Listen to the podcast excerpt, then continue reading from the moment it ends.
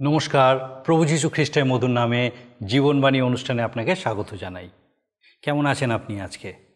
আমার বিশ্বাস, আপনি ঈশ্বরের দয়ায় সম্পূর্ণ সুস্থ আছেন এবং সুরক্ষিত আছেন। আর আমি খুব খুশি যে আমি আপনাকে আরেকবার আমাদের এই জীবনবাণী অনুষ্ঠানে স্বাগত জানানোর সুযোগ পেয়েছি। আমার বিশ্বাস, নিশ্চয়ই এই অনুষ্ঠানটা আপনার ভালো লাগছে। আমাদেরকে অবশ্যই আপনার মতামত জানান। আপনার প্রার্থনার কোনো বিষয় থাকলে অবশ্যই আমাদেরকে জানান। আমরা খুব খুশি হব আপনার জন্য প্রার্থনা করতে। পবিত্র বাইবেলের নতুন নিয়মের প্রথম বই সাধু মথিলিখিত সুষমাচার থেকে আমরা এখন ধারাবাহিকভাবে আলোচনা করছি। আমরা দেখেছি, শুধুমাত্র ধর্ম অথবা পুনর্গঠন বা সংস্কার পরিত্রাণ সাধন করতে পারে না। পুনর্জাগরণের প্রয়োজন আছে, হৃদয়ে খ্রিস্টকে গ্রহণের প্রয়োজন আছে। আমাদেরকে খ্রিস্টের ক্ষেত্রে কোনো না কোনো সিদ্ধান্ত নিতেই হয়। হয় বিশ্বাস অথবা অবিশ্বাস। খ্রিস্টের মধ্যে দিয়ে ঈশ্বরের সঙ্গে সম্পর্কিত হওয়া, ঈশ্বরের পরিবারের সদস্য হওয়াই হলো আমাদের জীবনের মহানতম সম্পর্ক। পুরাতন নিয়ম এবং নতুন নিয়মের মধ্যবর্তী মতিলিখিত সুষমাচারটি একটি খোলা দরজা স্বরূপ। আর এই পুস্তকের তেরো অধ্যায়টি উক্ত পুস্তকের চাবিকাঠি স্বরূপ। কারণ এই অধ্যায়টি স্বর্গরাজ্যের বিষয়ে আমাদের একটা পরিষ্কার ধারণা দেয়। এই অধ্যায়ে আমরা মথিলিখিত সুসমাচার বর্ণিত তিনটি প্রধান কথোপকথনের একটি দেখতে পাই। প্রভু যিশুর পর্বতদত্ত উপদেশ ভবিষ্যতে স্থাপিত স্বর্গরাজ্যের বিধি বা নিয়মসমূহের বিষয় বলে। এই অধ্যায়ে বর্ণিত দৃষ্টান্তগুলির তাৎপর্য বলে দেয়, বর্তমান যুগে স্বর্গরাজ্যের পরিস্থিতি এবং প্রভু যিশুর জৈতুন পর্বতে দত্ত উপদেশ বলে দেয় ভবিষ্যতের কথা। এই যুগের পরবর্তী সময়ের কথা। বীজ বপকের দৃষ্টান্তটি আমাদের কাছে একটি ধারণা দেয়, তা হলো ভূমি অর্থাৎ মানুষ। আর বীজ হলো ঈশ্বরের বাক্য। পাখিদের দেখা যায় তারা শয়তানদের প্রতীক রূপে ব্যবহৃত হয়েছে এবং বীজ বপক হলেন স্বয়ং প্রভু যীশু খ্রিস্ট। তিনি বাক্য প্রচার করছেন। কিন্তু বিভিন্ন মানুষ তা তাদেরই মতো গ্রহণ করছে এবং ফল উৎপাদন করছে। এখানে বিশেষত লক্ষণীয় হলো তিন প্রকার ক্ষেত্রই ফল উৎপাদনে অক্ষম হয়েছিল, কারণ সেগুলোতে গাছই হয়নি। প্রশ্ন হলো, কেন হয়নি? তারই কারণ আমরা এখানে ব্যাখ্যা দেখব। আমরা আলোচনায় দেখব এগুলো কীভাবে আমাদেরকে জানতে সাহায্য করে যে আমরা কি ধরনের মানুষ। তাহলে আসুন আমরা আজকে আমাদের বিস্তারিত আলোচনায় প্রবেশ করি। আর আমার প্রার্থনা যে আমরা যেন ঈশ্বরের রব শুনতে পাই এবং ঈশ্বর আমাদেরকে তার বাক্যের মধ্যে দিয়ে ঠিক কী বলতে চাইছেন তা যেন সঠিকভাবে বুঝতে পারি। প্রিয় বন্ধু, আজকের জীবনবাণী অনুষ্ঠানে ধারাবাহিক আলোচনায় আপনাদের কাছে মতিলিখিত সুসমাচার তার তেরোর অধ্যায় থেকে আলোচনা শুরু করব। বাইবেল শাস্ত্রে খুব সম্ভবত এই মতিলিখিত সুসমাচার হল সুসমাচারের চাবিকাঠি। পুরাতন নিয়ম ও নতুন নিয়ম উভয়ের মধ্যস্থিত খোলা দরজা স্বরূপে রয়েছে এই মতিলিখিত সুসমাচার। যদি তাই সত্য হয়, তাহলে বলতে হয় যে এই মতিলিখিত সুসমাচারের মধ্যবর্তী চাবিকাঠি হল এই তেরো অধ্যায়টি। তেরো অধ্যায়কে এ বিষয়টি গুরুত্ব প্রদান করেছে সর্বতভাবে।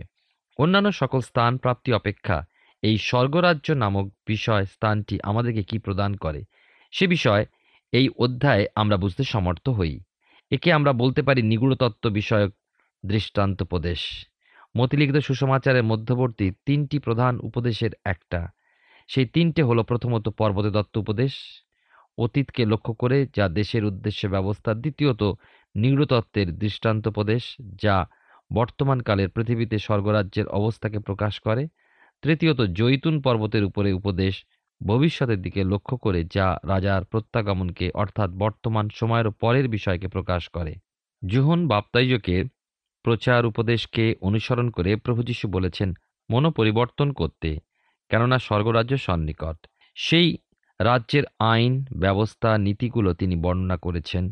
পর্বতের উপরে তিনি উপদেশ দিলেন, তারপর তিনি তার গতির শক্তিকে প্রদর্শন করলেন, অর্থাৎ গতিপ্রদায়ক বল বা শক্তি যা সক্রিয়, তারপর তিনি সুসমাচার সহ তাঁর শিষ্যদেরকে প্রেরণ করেছেন। কিন্তু সুসমাচার প্রদান করে প্রত্যাখ্যান পেয়েছিলেন, কারণ ইসরায়েল জাতি তাদের রাজাকে প্রত্যাখ্যান করেছিল। সেজন্য আমাদের প্রভু যীশু ওই সকল অস্বীকারী নগরগুলোর উপরে বিচারাজ্ঞা প্রদান করেছিলেন, যা আমরা গত অনুষ্ঠানে শুনেছি। অথচ ওই নগরগুলোতে প্রভু অলৌকিক কার্যগুলি সম্পাদন করেছিলেন। সেগুলো ধর্মীয় নেতাদের বিরুদ্ধে তিনি তার বিচার উপদেশ দিয়েছেন। তারা যখন চিহ্ন প্রদানের জন্য প্রভুকে দাবি জানিয়েছিল, তখন প্রভু ভবিষ্যৎ বক্তা জোনার ঘটনা ব্যতি রেখে আর কোনো চিহ্নের কথা বললেন না। জোনা ভাববাদী ছিলেন পুনরুত্থানের এক চিহ্ন। আর কিছুকাল পরেই ওই সমস্ত অধ্যাপক ও ফরিসিগণ খ্রিস্টেতে ওই চিহ্ন পূর্ণ হওয়ার প্রমাণ পেয়েছিল। পরিশেষে প্রভু সেই বিশেষ ব্যক্তিগত আমন্ত্রণ জানিয়েছেন, হে পরিশ্রান্ত, ভারাক্রান্ত লোক সকল, আমার নিকটে আইসো, আমি তোমাদেরকে বিশ্রাম দেব। এখন প্রশ্ন ওঠে, স্বর্গরাজ্যে কি ঘটবে? আপাতত তিনি পৃথিবীতে তার প্রথম আগমনে সেই রাজ্য প্রতিষ্ঠা করেননি। তাহলে খ্রিস্টের ক্লেশভোগ ও মহিমা প্রাপ্তির মধ্যবর্তী সময় সেই স্বর্গরাজ্যের ঘটনা কি ঘটবে? বেশ নিগুড়তত্ত্বের দৃষ্টান্তোপদেশে আমাদের প্রভু পৃথিবীতেও সেই স্বর্গরাজ্যের অবস্থা প্রতিষ্ঠা করবেন যা সেই মধ্যবর্তী সময়ে ঘটবে তা সাতটি দৃষ্টান্তের মাধ্যমে প্রকাশ করেছেন। আমরা একে নিগুড়তত্ত্বের দৃষ্টান্তোপদেশ বলি। তার কারণ ঈশ্বরের বাক্যে এক নিগুড়তত্ত্ব, এক সুনিশ্চিত, সুনির্দিষ্ট সময়ের জন্য গুপ্ত থাকে এবং তারপর তা প্রকাশিত হয়। এই সূত্র অনুসারে মণ্ডলী এক নিগুড় তত্ত্ব খ্রিস্টের মৃত্যু ও পুনরুত্থানের পর এর প্রকাশ হয়। পুরাতন নিয়মে এই মণ্ডলী বিষয়ক কোনো প্রকাশ পাওয়া যায় না। বাস্তবিকই খ্রিস্ট মৃত্যুগ্রহণ ও পুনরুত্থান প্রাপ্তির পূর্ব পর্যন্ত কোনো মণ্ডলী ছিল না। ইফিসেদের প্রতি পত্রে পাঁচের অধ্যায় পঁচিশ পদে সাধু পোল বলেন যে খ্রিস্ট মণ্ডলীকে প্রেম করলেন আর তার নিমিত্ত আপনাকে প্রদান করলেন। এ বিষয়ে বিশেষভাবে লক্ষ্য করা উচিত যে স্বর্গরাজ্য মণ্ডলীর সমার্থবোধক নয় বা মণ্ডলীতে স্বর্গরাজ্যের সমার্থবোধক নয়। স্বর্গরাজ্য হল সর্বতভাবে শ্রেষ্ঠ। এই পৃথিবীতে তা শ্রেষ্ঠ বিষয়। মণ্ডলী হল সেই বিষয় যাকে আমরা বলি বিশ্বাসী বর্গ।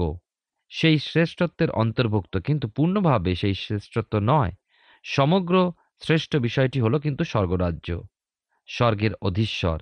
নিগুড়তত্ত্বে দৃষ্টান্ত প্রদেশ দেখায়, ইসরায়েল কর্তৃক এই স্বর্গরাজ্য বিষয়ক সৌভাগ্যকে প্রত্যাখ্যান।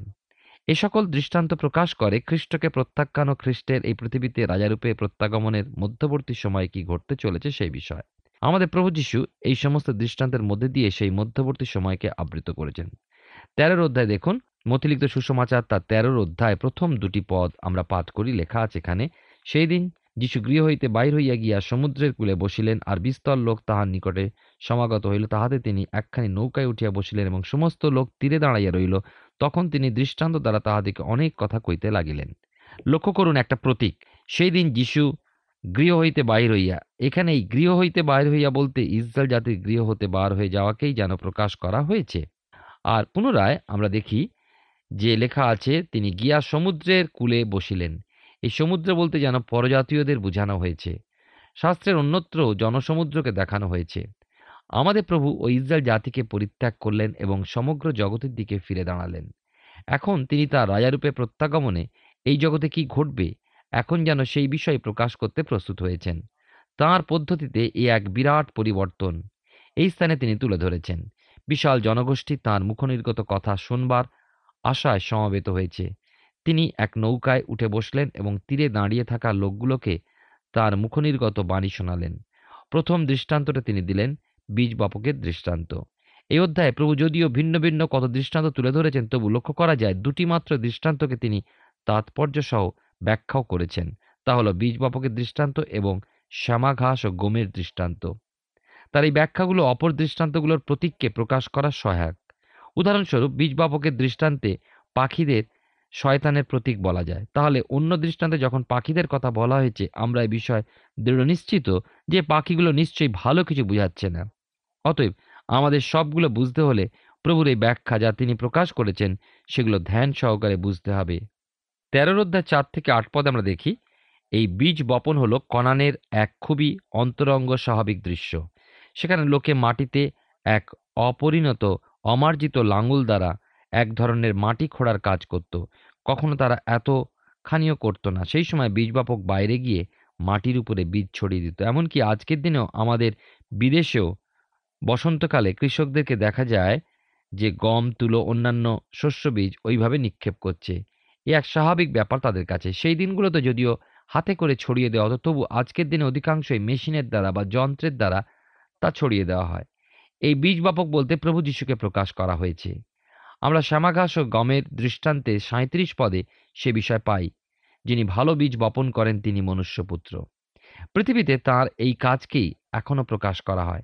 তিনি রাজা বটে, কিন্তু তিনি তাঁর রাজোচিত বস্ত্র রাজকীয় শয্যাকে সরিয়ে রেখেছেন।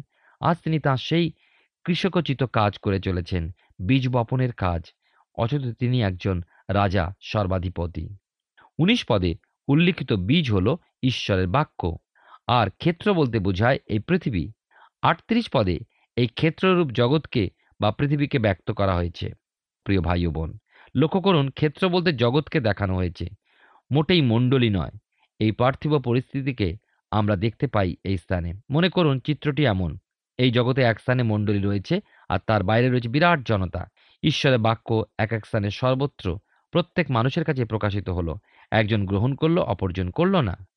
এই বিরাট কাজের, অর্থাৎ বীজ বপনের এই বিরাট কার্যভার রয়েছে প্রভুর উপরে। সেই কাজের কি বিরাট পরিকল্পনা তার? আত্মাকে তিনি সেই ক্ষেত্ররূপী জগতের একটা কোণে ব্যবহার করছেন। আমি বীজ বপন করে যাই, এই আমার কাজ তিনি আমায় এই কাজ দিয়েছেন। এ হলো বীজ বপনের দিন। আমি একটা বিষয় বিশেষভাবে উল্লেখ করতে চাই যে, আজ বীজ বপনের সময় শস্য ছেদনের নয় এই সুষমাচার পুস্তকে নয়ের অধ্যায় আটত্রিশ পদে কি লেখা নেই? যে অতএব শস্যক্ষেত্রের স্বামীর নিকটে প্রার্থনা করো যেন তিনি নিজ শস্যক্ষেত্রে কার্যকারী লোক পাঠাইয়া দেন। তাহলে, আজ এই জগতে কার্যকারী লোক হয়ে ওঠা কতই না প্রয়োজন? প্রভু যিশু যেদিন কথা বলেছিলেন, সেদিন হতে আজকের জনসংখ্যা কত বৃদ্ধি পেয়েছে? চিন্তা করে দেখুন, আজ বীজ বপনের কাজ কত শীঘ্র করতে হবে এবং ফসল তোলার সময় হয়ে এসেছে। প্রভু সেই বপন করা বীজ গ্রহণ করে তার জন্য ফলোৎপাদন করুন। ইসরায়েল কুলের হারানো মেষের মধ্যে শিষ্যদেরকে প্রেরণ করার কিছু পূর্বের ঘটনা এটি। ব্যবস্থার যুগ তখন ক্রমশ শেষ হয়ে আসছে। বীজ বপনের পর আসবে শস্য ছেদনের সময়। ব্যবস্থার অধীনে প্রায় পনেরোশো বছর ধরে বীজ বপন করা হয়ে আসছিল। আর আমরা দেখি তখন শস্য ছেদনের সময় এলো একটা নতুন যুগ। এক নতুন সময় এসে পড়ল। অর্থাৎ মনে রাখবেন, একটা যুগ বা কালের শেষ সময় আসে শস্য ছেদনের সময়।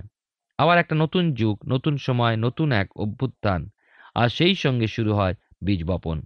কিন্তু এখানে যে শস্য ছেদনের কথা প্রসঙ্গে স্বর্গরাজ্যের দৃষ্টান্ত দেওয়া হয়েছে, এই শস্য ছেদন হল যুগের শেষ অবস্থায় বিচারকালে সম্পাদিত এক গুরুত্বপূর্ণ বিষয়। প্রিয় ভাই ও বোন, এবারে লক্ষ্য করুন বীজগুলো কোথায় পড়েছিল। চার ধরনের বীজ মাটিতে পড়েছিল, অর্থাৎ এইভাবে কাজ হয়ে থাকে। বপিত বীজ চার ধরনের মাটিতে পড়ে। চার ভাগে তিন ভাগ বীজ বেড়ে উঠল না, তারা মরে গেল। মনে রাখবেন, এই মরে যাওয়ার পশ্চাতে বীজগুলোর দোষ ছিল না কিছুই, কিন্তু সমস্যা বীজ সম্পর্কিত না হলেও মাটি সম্পর্কিত। মাটি যথোপযুক্ত না হওয়ায় ওই বীজ গাছে পরিণত হতে পারল না। বীজ যেমন ভালো হওয়া দরকার, তেমনি গাছকে বৃদ্ধি দিতে হলে মাটিকেও ভালো হতে হবে। এখন যে মাটিতে বীজগুলো পতিত হয়েছে সেই মাটির তাৎপর্য প্রভুর মুখে শুনি। চার পদে প্রভু বলছেন, কতক বীজ পথের পার্শ্বে পড়িল, তাহাতে পক্ষীরা আসিয়া তাহা খাইয়া ফেলিল। এর অর্থ উনিশ পদে তিনি শিষ্যদেরকে বুঝিয়ে দিয়েছেন। অতএব যদিও এরপর নয় পদ হতেই আমাদের বাইবেল অধ্যয়ন চলার কথা ধারাবাহিকভাবে, তবুও তাৎপর্য প্রকাশের উদ্দেশ্যে আমরা সেই অনুযায়ী আঠেরো পদ হতে পাঠ করা যুক্তিযুক্ত বলে মনে করি। এই কারণে এখন উনিশ পদ আমরা লক্ষ্য করব মতিলিখিত সুসমাচারের তেরোর অধ্যায়। এখানে দেখি পাখিরা হলো শয়তান, পাপাত্তা। পথের পার্শ্বে পড়া বীজ শয়তান বা দিয়াবল তুলে নেয়। প্রত্যেক মণ্ডলীর সভ্যগণের নিজেদের হৃদয়কে এই সময় এই প্রসঙ্গে অনুসন্ধান করে দেখা উচিত। প্রত্যেক ভাই বোনকে যারা তার বাক্য শুনছি বা শুনি, প্রিয় ভাই বোন, অপরের উপরে প্রয়োগ না করে বাক্যের শক্তিতে ও দর্পণে বা আয়নায় নিজেকে পরীক্ষা করে দেখুন। আসুন আমরা নিজেদেরকে যাচাই করি। দিনের পর দিন বাক্য আমরা শুনে যাই, কিন্তু বিশ্বাস শ্রবণে কি প্রত্যেকেই করে? বাক্য বিশ্বাসে মিশ্রিত থাকে না। যে বিশ্বাস শ্রোতা বা বিশ্বাসীর মধ্যে থাকা প্রয়োজন, তা বিশ্বাসীর মধ্য হতেই আসা চাই। বাক্য প্রদানকারীর বিশ্বাসে, বিশ্বাসীর বাক্য গ্রহণ সম্পূর্ণভাবে হওয়া সম্ভব নয়। দুপক্ষেরই বিশ্বাস প্রয়োজন, পূর্ণ হৃদয়ে বিশ্বাস ও সমর্পণ হেতু যে বাক্য শ্রবণ তা ফলদায়ী হয়। বাক্য শ্রবণকারী এর ফলে বাক্য শুধু শ্রবণই নয়, শ্রবণের সঙ্গে সঙ্গে অন্তরে গ্রহণও করে। তাকে ধরে রাখতে সমর্থ হয় এবং সময় ফল প্রদান করে। কিন্তু অন্যথায় ওই বাক্যবীজ উপযুক্তভাবে গৃহীত না হয় তা শয়তান তুলে নেওয়ার সুযোগ পায় এবং মণ্ডলীর সভ্যকে বিশ্বাসীতে পরিণত না করে শুধুমাত্র শ্রোতাতে পরিণত করে। কারণ শয়তান তার শ্রুত বাক্যবীজকে হরণ করে ফেলে। এমন সভ্যগণ শুধুমাত্র পর্ব, অনুষ্ঠান, নিয়মমাফিক পালন করলে প্রকৃত খ্রিস্ট বিশ্বাসী হয়ে উঠতে পারে না। এরপরের যে মাটি তা হলো পাঁচ পদে উল্লেখ করা হয়েছে পাষাণময় ভূমি। এটা দ্বিতীয় ধরনের মাটি। এই পাথুরে জমিতে অধিকাংশই পাথর থাকায় মাটি না পাওয়ায় ওই জমিতে পড়া বীজগুলো অঙ্কুরিত হয় বটে, কিন্তু মাটির গভীরে গাছের মূল প্রবেশ করতে পারে না। যার দরুন সূর্যের তাপে ওই অঙ্কুরিত অবস্থায় গাছটি শুকিয়ে যায়। মূল হতে জল সংগ্রহ হয় না, আর গাছও তা পায় না। ফলে যথোচিত পরিমাণে মাটির অভাবে গাছটি সূর্যের তাপে শুকিয়ে মারা যায়। এখন কুড়ি একুশ পদে প্রভুর প্রদত্ত সেই তাৎপর্য লক্ষ্য করুন। প্রথম দল অর্থাৎ ওই পথের পাশে পড়া বীজস্বরূপ দলটির বিপরীত এই দ্বিতীয় দল পাষাণময় ভূমিতে পড়া বীজস্বরূপ দলটি।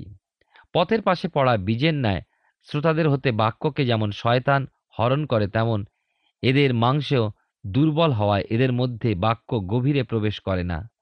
তেমনি এই পাষাণময় ভূমিতে পড়া বীজগুলো সামান্য মাটি পেলেও যেহেতু গভীরতা পায় না সেই জন্য সূর্যের তাপে কিছু সময় পরেই ওই অঙ্কুরিত অবস্থা এলেও গাছ শুকিয়ে মরে যায়।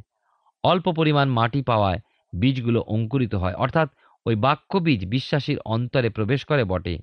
সেই অনুযায়ী বিশ্বাসী আনন্দ সহ তাকে গ্রহণ করে, শুধুমাত্র শ্রোতাই হয় না।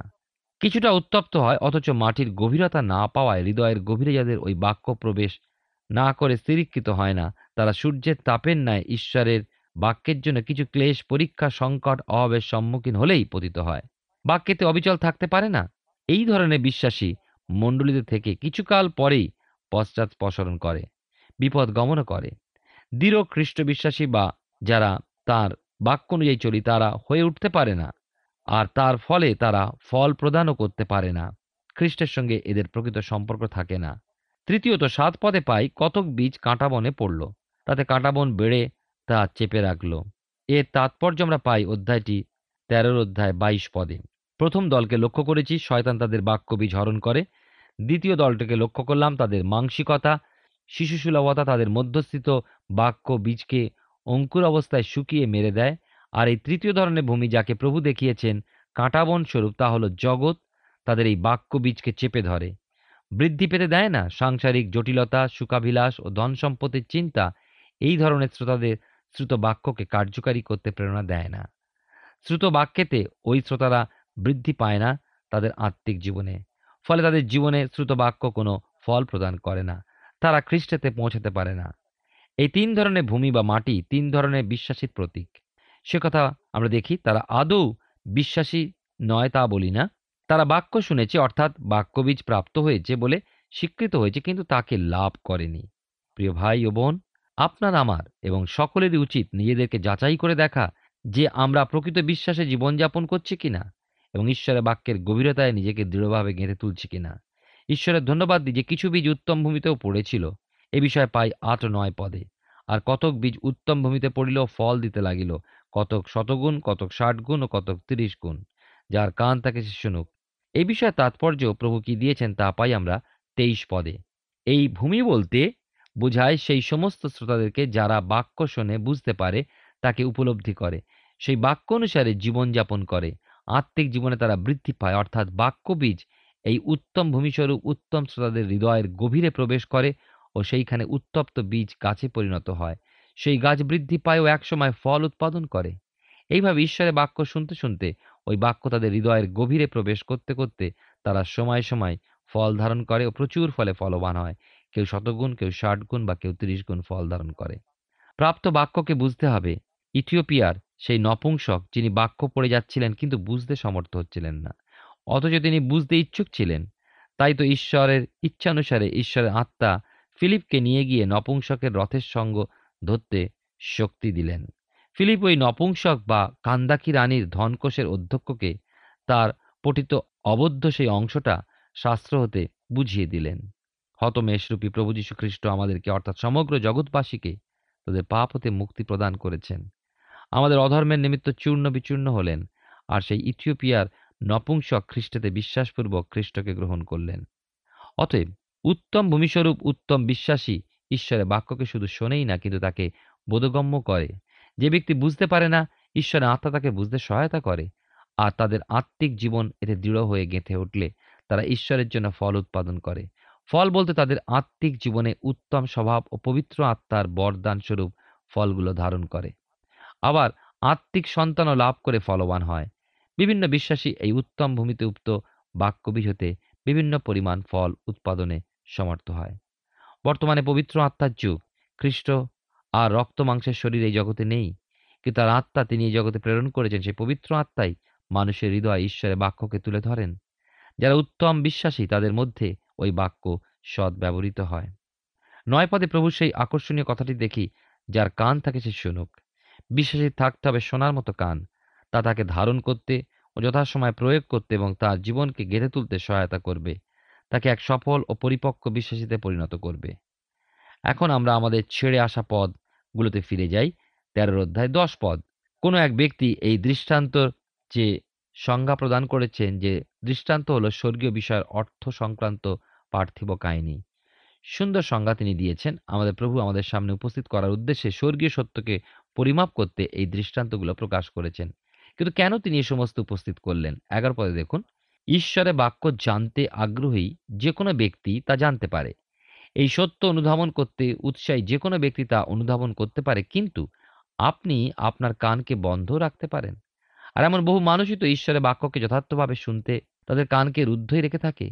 প্রিয় ভাই ও বোন, আপনি শুনতে যদি না চান, ঈশ্বরের বাক্যকে তবে আপনি শুনবেন না। কিন্তু জেনে রাখুন, শুধু যে আপনার কানকে আপনি বন্ধ রেখে শোনা হতে বিরত হচ্ছেন তাই নয়। শোনার মতো না শুনলেও তাকে বোধগম্য করতে না পারার ব্যর্থতা আপনার শারীরিক কানকে রুদ্ধ রাখারই সমান। ঈশ্বরের বাক্যকে শোনবার মতো আগ্রহী কান প্রয়োজন, তাকে উপলব্ধি ও বোধগম্য করার জন্য। আজও বিনামূল্যে যা বিতরণ করা হচ্ছে সত্য প্রকাশের জন্য, মানুষকে বিনাশ হতে রক্ষা করার জন্য। ঈশ্বরের পরিচর্যাকারীগণ যে পরিশ্রম, ক্লেশ ও তাড়না সহ্য করে চলেছেন, মৃত্যুকে বরণ করে শহীদ হয়ে ঈশ্বরের চরণে পবিত্র উৎসর্গকে তুলে ধরা হয়েছে। সে সমস্তেরই সমাপ্তি হয়ে আসছে খুব শীঘ্রই। কিন্তু আপনি এই সমস্তের মধ্যে দিয়ে প্রস্তুত হয়েছেন কি, বন্ধু? প্রভু যীশু প্রদত্ত এই চার ধরনের শ্রোতাদের মধ্যে আপনি নিজেকে কোন শ্রেণীতে দেখতে পাচ্ছেন? আমরা দেখি যে পবিত্র বাইবেল শাস্ত্রে কতগুলো নিগূঢ় তত্ত্ব রয়েছে। এই সমস্ত নিগূঢ় তত্ত্ব সকলের কাছে প্রকাশিত হয় না। পবিত্র আত্মার প্রেরণায়, ঐশ্বরিক চালনায় যখন তার সন্তানদের অন্তরে প্রভুর প্রতি প্রেম ও বাধ্যতা জেগে ওঠে, ঈশ্বর তা লক্ষ্য করেন। বারো পদে দেখি, আপনি যদি সেই স্বর্গীয় সত্যে অল্প কিছু জানেন এবং আরও অধিক জানতে চান, ঈশ্বর আপনার জ্ঞানের ভাণ্ডারে আরও কিছু যোগ করবেন। আর যদি আপনি আরও সত্য জানতে ইচ্ছুক না হন, তবে ঈশ্বর দেখবেন যে আপনার সত্য জানার ইচ্ছা নেই। লক্ষ্য করে দেখবেন যে শুনতে চায়, ঈশ্বর তার সামনে কখনো দ্বারকে রুদ্ধ করবেন না। আর ঈশ্বর তখন সেই সত্যকে তার কাছে শুধু দৃষ্টান্তের মাধ্যমে না, আরও সুস্পষ্ট করে প্রকাশ করবেন। সেই সত্যকে জানতে অনিচ্ছুক ব্যক্তিকে তার বোধশক্তিও দেন না ঈশ্বর। প্রভু সেই দিনগুলোতে দৃষ্টান্তের মধ্যে খুবই সাধারণ বিষয় ব্যবহার করেছেন, যেন আমরাও সেই সত্য জানতে পারি। আমরা সাধু মতে লিখিত সুসমাচার থেকে ধারাবাহিকভাবে অধ্যয়ন করছি। আমার বিশ্বাস, ঈশ্বর তার জীবন্ত বাক্যের মধ্যে দিয়ে নিশ্চয়ই আপনার সঙ্গে কথা বলছেন। বীজ বপকের দৃষ্টান্ত দেখলাম। ঈশ্বরের বাক্যকে কেন বীজের সঙ্গে তুলনা করা হয়েছে? কারণ ঈশ্বরের বাক্য হলো জীবন্ত এবং ক্ষমতাশালী। ঈশ্বরের বাক্যে জীবন আছে, আর সেই জীবন সেই প্রত্যেকে লাভ করতে পারে, যারা বিশ্বাস করে। ঈশ্বরের সত্য যেন হৃদয়ের অন্তঃস্থলে শিকড় দৃঢ়ীকৃত করতে পারে। বৃদ্ধি লাভ করে এবং প্রচুর ফলে ফলবান হয়।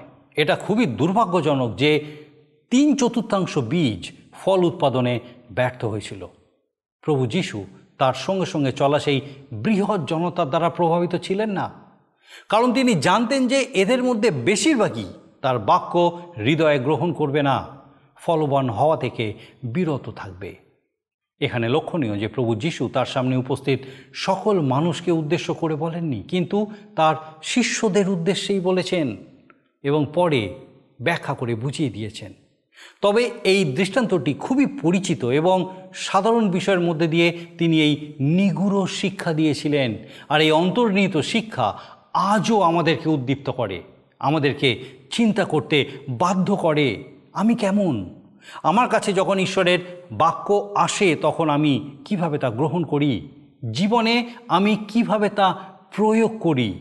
শুধুমাত্র শুনলে বা জানলেই চলবে না। তার ব্যবহারিক দিকও গুরুত্বপূর্ণ।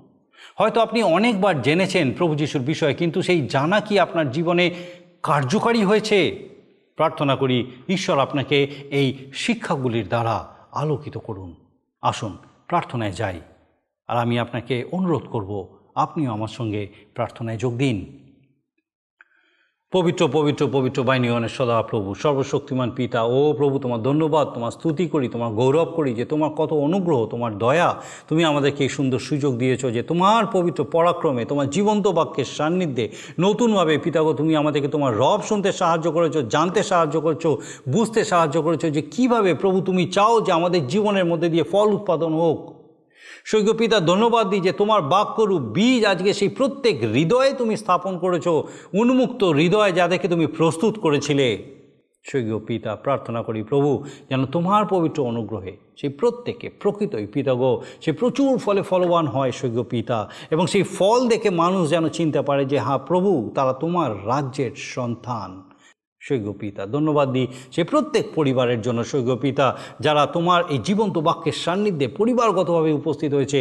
পিতাগতারা একযোগে একসঙ্গে বসে তোমার বাক্য ধ্যান করছে, শিখছে, জানছে, নতুনভাবে জীবনে তাদেরকে, পারিবারিকভাবে তাদেরকে, তোমাকে উপলব্ধি করছে সৈক্য পিতা ধন্যবাদ দিই প্রভু যে তুমি তোমার পবিত্র অনুগ্রহে তাদের সহায় সবর্তী আছো, তোমার পবিত্র আত্মার সুরক্ষায় তাদের সুরক্ষিত রেখেছো আশীর্বাদ যুক্ত করেছ, তাদের সকল ভার নিয়েছো। প্রার্থনা করি প্রভুকে যদি তাদের কোনো রকম কোনো পারিবারিক সমস্যা থেকে থাকে, হতে পারে কোনো পারিবারিক অশান্তি, স্বামী স্ত্রীর মধ্যে সমস্যা বা বাচ্চাদের সঙ্গে সমস্যা বা অন্য যে কোনো অর্থনৈতিক সমস্যা বা অন্য রকম কোনো সমস্যা যাই হোক না কেন, প্রভু তোমার পবিত্র অনুগ্রহে, তোমার জীবন্ত অনুগ্রহে পিতাগ সেই সকল সংকট থেকে, সমস্যা থেকে তুমি তাদেরকে উদ্ধার করো, রক্ষা করো, তোমার পবিত্র আত্মার সুরক্ষায় তাদের সুরক্ষিত করো। প্রার্থনা করি, প্রভু, অসুস্থ পীড়িত প্রত্যেককে তোমার সেই মহাপরাক্রম কার্য সাধনকারী আলোকারী হাতে স্পর্শ দাও, সম্পূর্ণ আরোগ্যতা দাও। প্রভুকে হয়তো এই সময়, এই মুহূর্তে অনেকে পিতাগো তোমার দিকে দৃষ্টি স্থির রেখে আছে পিতাগো এবং পিতাগো তারা আশা করছে, প্রার্থনায় রত আছে যে প্রভু তুমি তাদের স্পর্শ করবে। তাদের সঙ্গে আমরাও একযোগে প্রার্থনা করি, প্রভু যে তোমার পবিত্র অনুগ্রহে তুমি স্পর্শ করো এবং সুস্থ করো। তোমার সেই আরোগ্যতা তাদের শরীরে উপলব্ধি করে তোমার গৌরব করতে সাহায্য করো। পিতাগো এই মুহূর্তে আমরা প্রত্যেকে আরেকবার তোমার চরণের সমর্পিত। বিশেষ করে আমাদের সেই প্রত্যেক দর্শক বন্ধুকে রাখি। আশীর্বাদ করো প্রত্যেকের সঙ্গে সঙ্গে থাকো এবং তোমার রাজ্য বিস্তারের জন্য প্রত্যেককে ব্যবহার করো।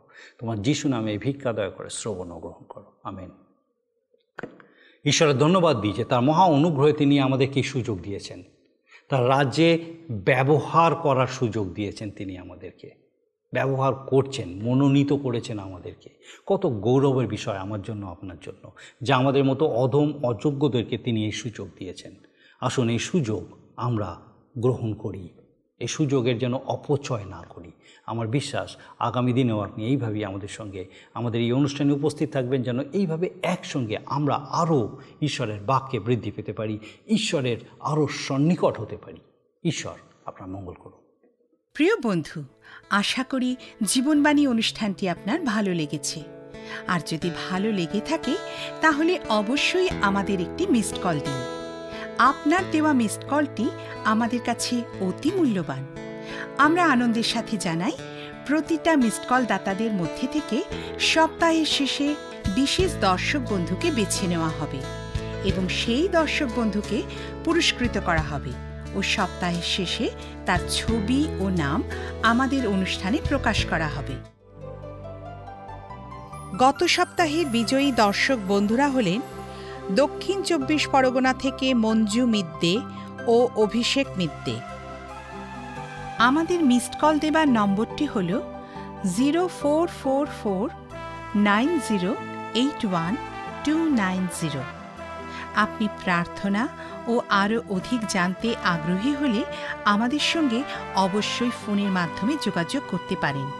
আমাদের mobile number nine four three three four nine seven two three five এবং আরেকটি হল nine four three three eight zero three seven double five. আর আমাদের ঠিকানা টিভি স্ক্রিনে আপনারা দেখে নিন। ধন্যবাদ। ভালো থাকুন। সুস্থ থাকুন।